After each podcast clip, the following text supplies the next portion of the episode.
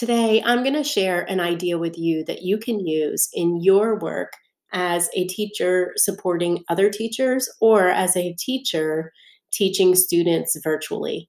And that idea that I'd like to share with you is the concept of microlearning. Microlearning is just a series of really short, focused learning experiences. And through these experiences, you can provide these little drips of information, strategies, and teachable concepts. Now, micro learning is exactly what it sounds like. It's just really small chunks of learning. And the reason it's so effective is because it's short, digestible, and it matches the rapid pace in which we all learn today. So, whether we are a young learner or a professional learner, we have to adapt quickly. And so we have to learn in these little bits in order to be able to apply what we're learning before things change. And so micro learning is perfect because it allows learners to adapt. It also helps busy people keep up. So our students are busy, our colleagues are busy, and the more micro sized you can make the learning experience, the more likely they are to actually engage and participate with it. Microlearning is also really easy to take on the go. So there are lots of apps for microlearning, and it allows a person, whether a young student or a professional learner, to learn while they're maybe not sitting right in front of the computer. They can learn from their mobile device while they're out and about.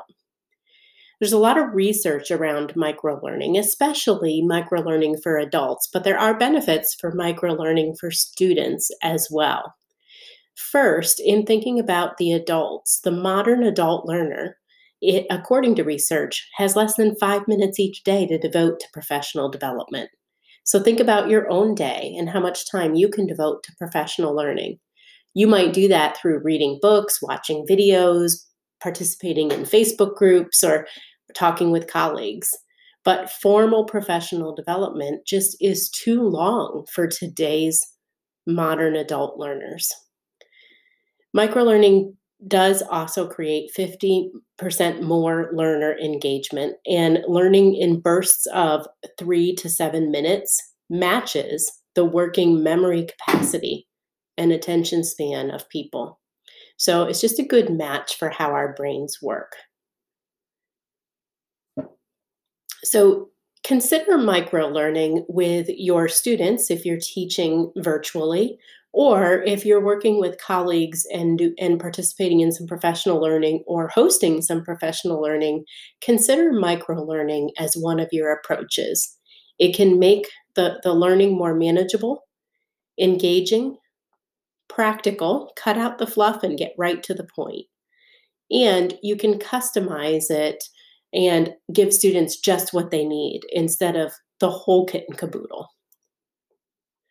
So, tip, dip your toe into micro learning, take a lesson, and think about how you could micro size that, pare it down into chunks that are just five minutes long. And how could you drip that to your learners?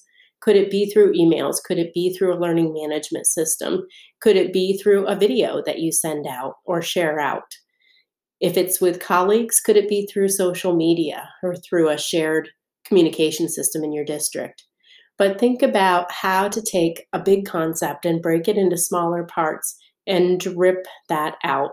Now that we have so much available to us in the way of virtual learning tools, and we have learned so much over the past year, it's even easier now to drip learning in these small bursts than it ever has been before and it's just a good fit.